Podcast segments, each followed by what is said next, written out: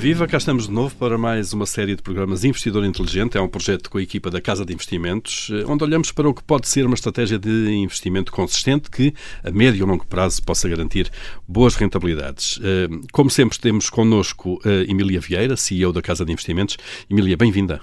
Olá, viva Olá, Vamos Paulo. lá começar então mais uma série. E hoje vamos falar uh, de um dos pilares fundamentais na grelha de análise da, da, que aplicam às empresas, que é a equipa de gestão. Emília, este é de facto um dos três pilares essenciais, uh, a par dos outros dois, já agora recordando as vantagens competitivas sustentáveis e as uh, chamadas avenidas de crescimento. equipas de gestão são fundamentais, como é evidente, não é? Sem dúvida, sem dúvida. Nós dizemos muitas vezes que as equipas uh, que as pessoas é que fazem a diferença e fazem mesmo. Uh, como o Paulo sumariou, é isto, uma boa empresa. Eu gosto muito de uma citação do Buffett, de muitas delas, mas esta talvez das mais importantes, que diz: O nosso método é muito simples, procuramos negócios com fundamentos económicos soberbos, geridos por pessoas capazes e honestas e gostamos de as comprar a preços sensatos. É isto. Parece é só fácil. isto, parece claro, fácil. Claro. E quando fala na equipe de gestão, a equipe de gestão é fundamental e é de facto determinante para que um bom, uma boa empresa seja uh, para que um, um, bom negócio traduza uma boa empresa. E por isso, quando nós olhamos para a equipe de gestão, o que é que é importante na equipe de gestão? Desde logo, três uh, fatores hum. são relevantes. A cultura da empresa, e a cultura da empresa significa o quê? Uh, uh, dita, no fundo, as ações que levamos a cabo diariamente para fazer o negócio e, portanto, é a obsessão com o consumidor, pôr o consumidor ou o cliente no topo da pirâmide. É ele, ele é o motivo pelo qual nós existimos e fazer tudo para que se chegue ou com o melhor produto possível ou ao preço mais baixo possível ou na melhor condição possível uhum. e prestar um serviço de primeira linha.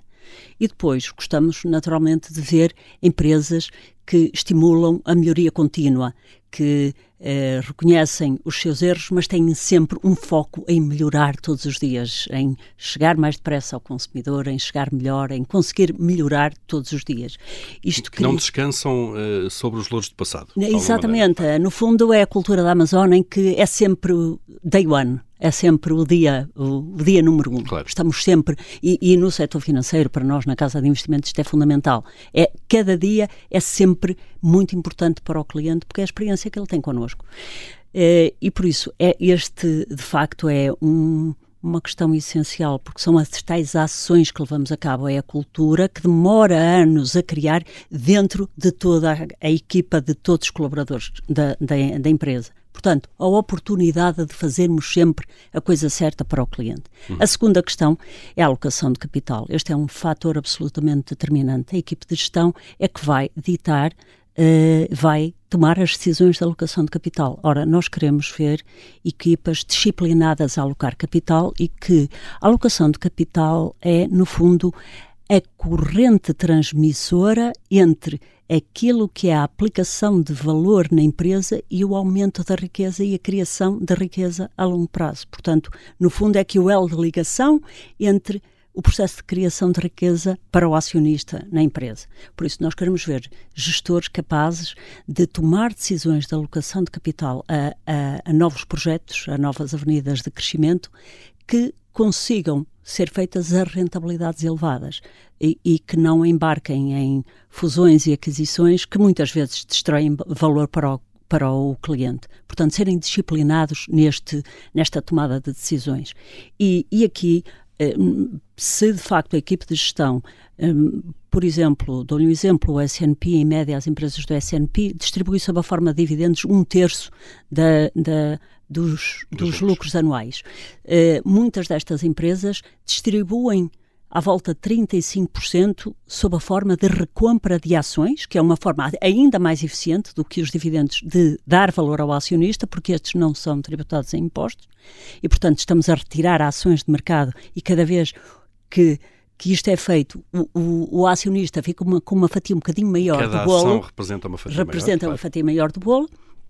E, portanto, uh, se o fizer a preços sensatos, nós preferimos, então, não encontrando avenidas de crescimento, que as empresas o façam desta forma. Ou que distribuam distribuam mais dividendo ou recompra de ações, neste caso preferimos até ver recompra de ações, do que estarem a investir em coisas que podem até levar a perdas e ser destruição claro. de valor. Portanto, aqui a alocação de capital é um fator absolutamente é determinante. E isso é importante olhar para trás e para perceber um bocadinho como é que foi o trajeto de, de compras uh, Importantíssimo, de importantíssimo. Eu recordo-me há uns anos, quando tivemos Johnson Johnson, que não temos hoje, de ser uma das coisas que nós admiramos na equipa, extremamente disciplinada e quando a compra de uma nova empresa ou unidade de negócio de, uh, era tratada em praça pública, não disputam, não disputavam, não iam uh, fazer subidas de preço ou novas ofertas, saíam simplesmente do negócio. Portanto, uh, são equipas que sabem muito bem o que querem e veem até onde é que podem e mantêm e, e fazem investimentos mantendo taxas de retorno elevada nos capitais Isso é investidos. É fundamental. Isto é fundamental.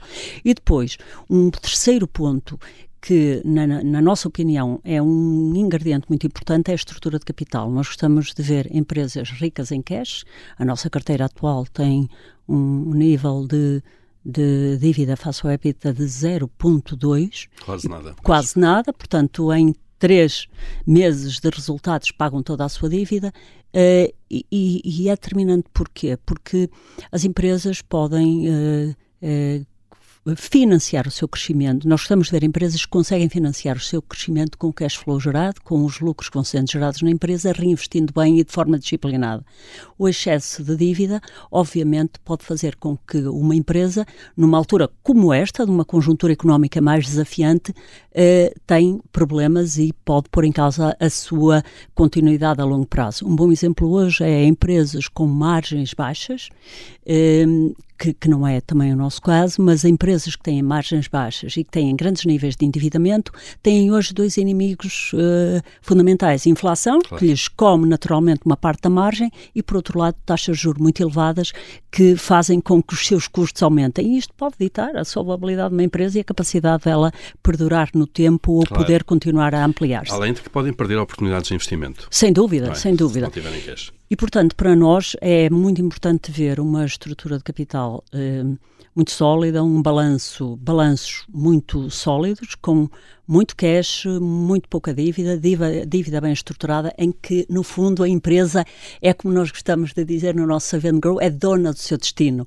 consegue ter opções para tratar do seu futuro a longo prazo. Não é está, isto que gostamos de ver. Não está dependente de ninguém. E quando olham para, para, para uma equipa de gestão, quais são as características que, que gostam de lá encontrar?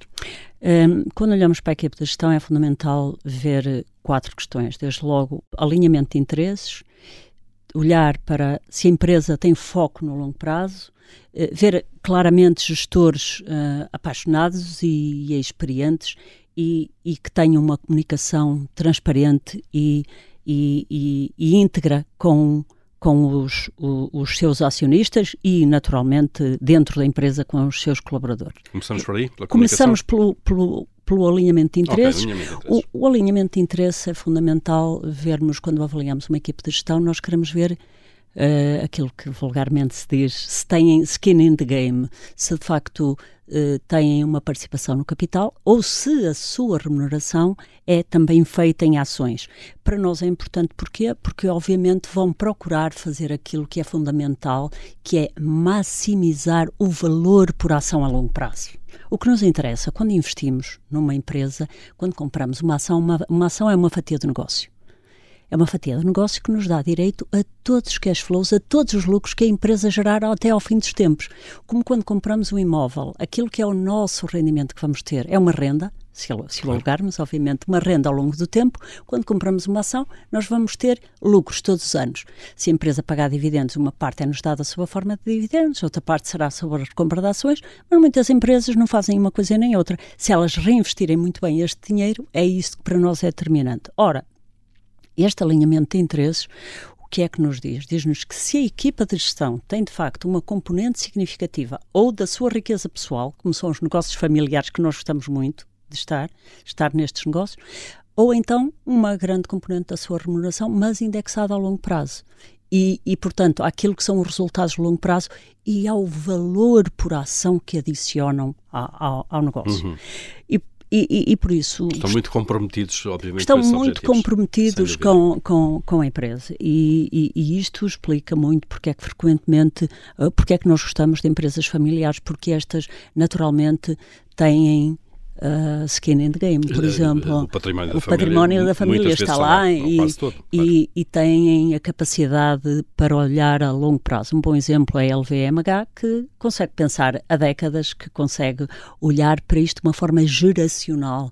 E, e esta liberdade é é incrivelmente boa para todas as partes envolvidas, para trabalhadores, para clientes, para, para acionistas. É extraordinária, porque não é que nós desprezemos os resultados de curto prazo, mas fundamentalmente estamos muito interessados em ver o o, que se prepare muito bem o futuro e que claro. se potencie o crescimento e os resultados a longo prazo. Daí também valorizarem a concentração a longo prazo. Daí claro. o foco no longo claro, prazo. É Portanto, o que nós notamos, esta questão dos resultados trimestrais eh, são terríveis porque fazem com que as empresas e os analistas e tudo isto que é uh, o circo, entre aspas, montado à volta dos mercados financeiros, todo o ruído que circula, analistas e todo uhum. tipo de comentadores e de supostos especialistas, faz com que haja uma pressão muito grande sobre as empresas no curto prazo. E repara, a GE é um bom exemplo do que aconteceu ao longo de anos e durante alguns anos, o, o, ou durante muito tempo, o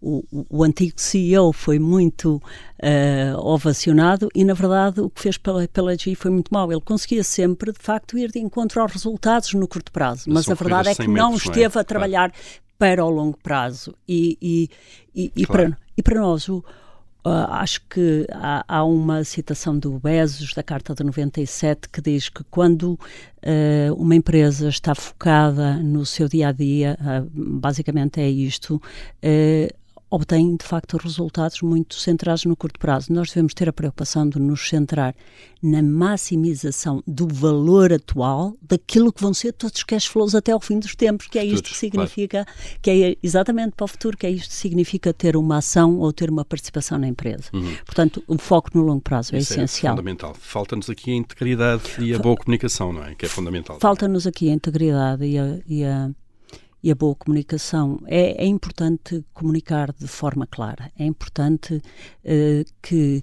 possamos uh, confiar naquilo que nos é uh, transmitido através de relatórios e contas, é uma comunicação clara, com com uma linguagem acessível a alguém do oitavo ou nono ano e que possa, e não vir os, os documentos contabilísticos cheios de notas de rodapé e ajustamentos com este ou aquele truque. Portanto, nós gostamos, e nós, particularmente na casa, gostamos de o praticar também, gostamos de uma cultura de, de integridade, de transparência, de comunicação transparente com os, com, com, neste hum. caso, obviamente, com os acionistas, que precisamos de saber e, e não raramente saímos, aconteceu-nos até recentemente, que saímos da empresa onde notamos que isso se quebrou e que deixou de ser, de fazer parte da cultura da empresa. Portanto, não há muita para transparência, nós, começa a não haver muita transparência. Exatamente, para nós é importante essa comunicação transparente e íntegra e que nos sejam dito, dito o que é, porque isto tem uma grande vantagem, é que confronta uma empresa e uma equipe de gestão com os seus erros e com a aprendizagem. E nós já sabemos que ninguém faz tudo sempre bem mas assumirmos os erros obriga-nos também a tomar ações para melhorar e por isso nós apreciamos muito as empresas que reconhecem quando erram e procuramos fazer isso também. No, no aliás, procuramos que estes pilares façam par, parte daquilo hum. que é a hum. fundação da casa e achamos que faz e trabalhamos para que, este, para que esta seja eh, de facto quando avaliamos negócios para as carteiras uh, de investimento, que seja um pilar essencial. Esta questão, se não percebermos, se alguma coisa mudou na forma de comunicação, não entra. Recentemente avaliamos uma empresa japonesa, mas cuja comunicação aos acionistas é, não é suficiente para nos dar o conforto de confiar nisto. E eu sou mesmo profundamente, acredito profundamente que o conhecimento e a comunicação clara fomenta a confiança.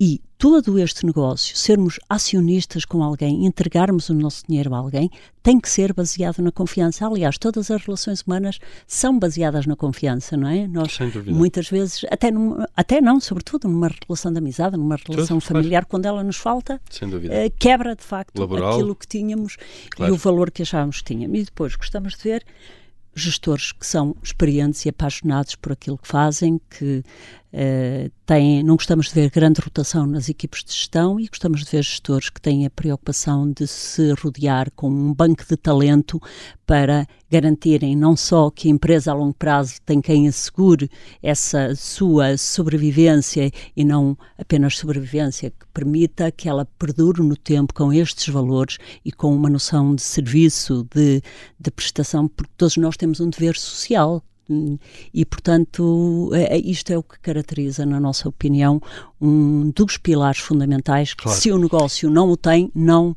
entra na carteira. É claro. equipa de gestão fundamental, então? É a como equipe, um dos três pilares. A equipe de eh, gestão é um claro. pilar essencial e as pessoas fazem diferença, obviamente. Muito obrigado, Emília Vieira. Obrigado. estamos. E voltaremos uh, proximamente para mais um programa desta série Investidor Inteligente. Obrigado. Muito obrigado. obrigado.